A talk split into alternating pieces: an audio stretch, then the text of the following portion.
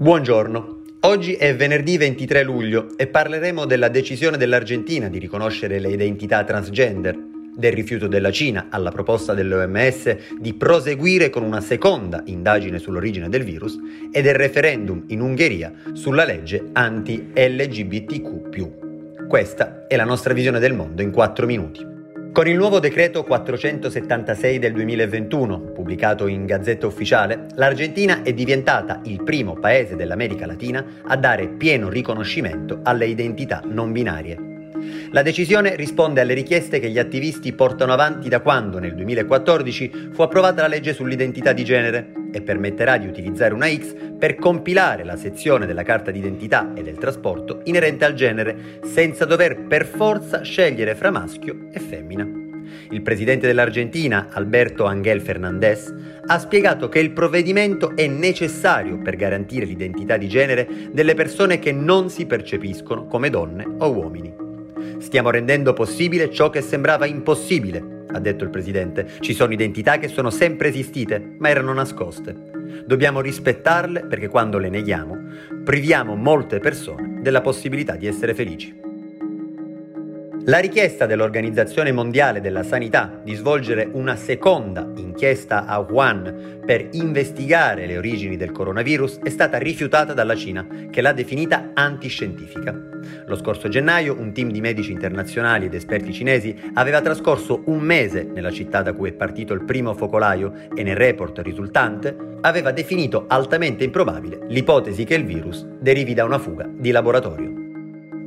Con un video pubblicato su Facebook a pochi giorni dal Pride di Budapest, il primo ministro ungherese Viktor Orbán ha annunciato che nel paese si terrà un referendum sulla legge anti-LGBTQ approvata lo scorso 15 giugno.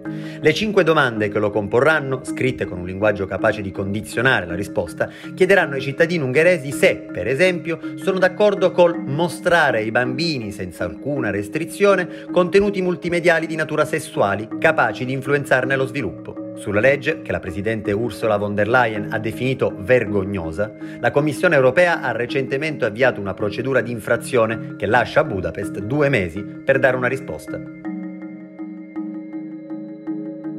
Stati Uniti e Germania hanno trovato un accordo su Nord Stream 2, il gasdotto che collegherà la Germania con la Russia, uno dei più grandi esportatori di gas naturale. Da diversi anni gli USA sono contrari alla costruzione dell'impianto perché aumenterebbe la dipendenza dell'Europa dal gas russo, diminuendo al contempo il potere strategico di alcuni paesi dell'Est. Una volta terminato, Nord Stream 2 sarà il gasdotto più lungo del mondo. I lavori non si sono mai fermati perché supportati sia dal governo tedesco che da quello russo e ciò ha costretto Biden a trovare un accordo per limitare i danni.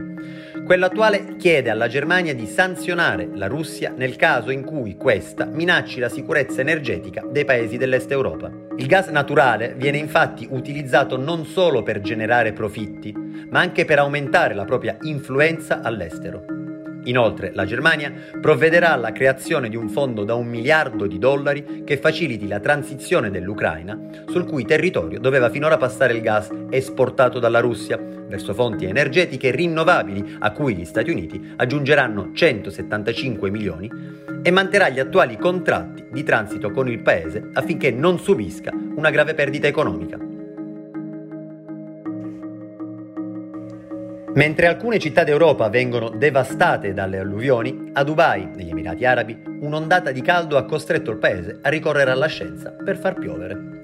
Un team di ricercatori ha infatti sviluppato diverse tecnologie per aumentare il livello delle precipitazioni, già scarso in quell'area, come l'inseminazione delle nuvole con sostanze chimiche che fungono da condensatori o scariche elettriche prodotte da droni speciali, il cui obiettivo è quello di fondere piccole gocce d'acqua al fine di produrne più grandi e pesanti. Il paese ha grandi problemi con le risorse idriche, di cui consuma circa 4 miliardi di metri cubi l'anno. Di questi però solo il 4% è relativo a fonti rinnovabili. Per oggi è tutto, dalla redazione di The Vision, a lunedì.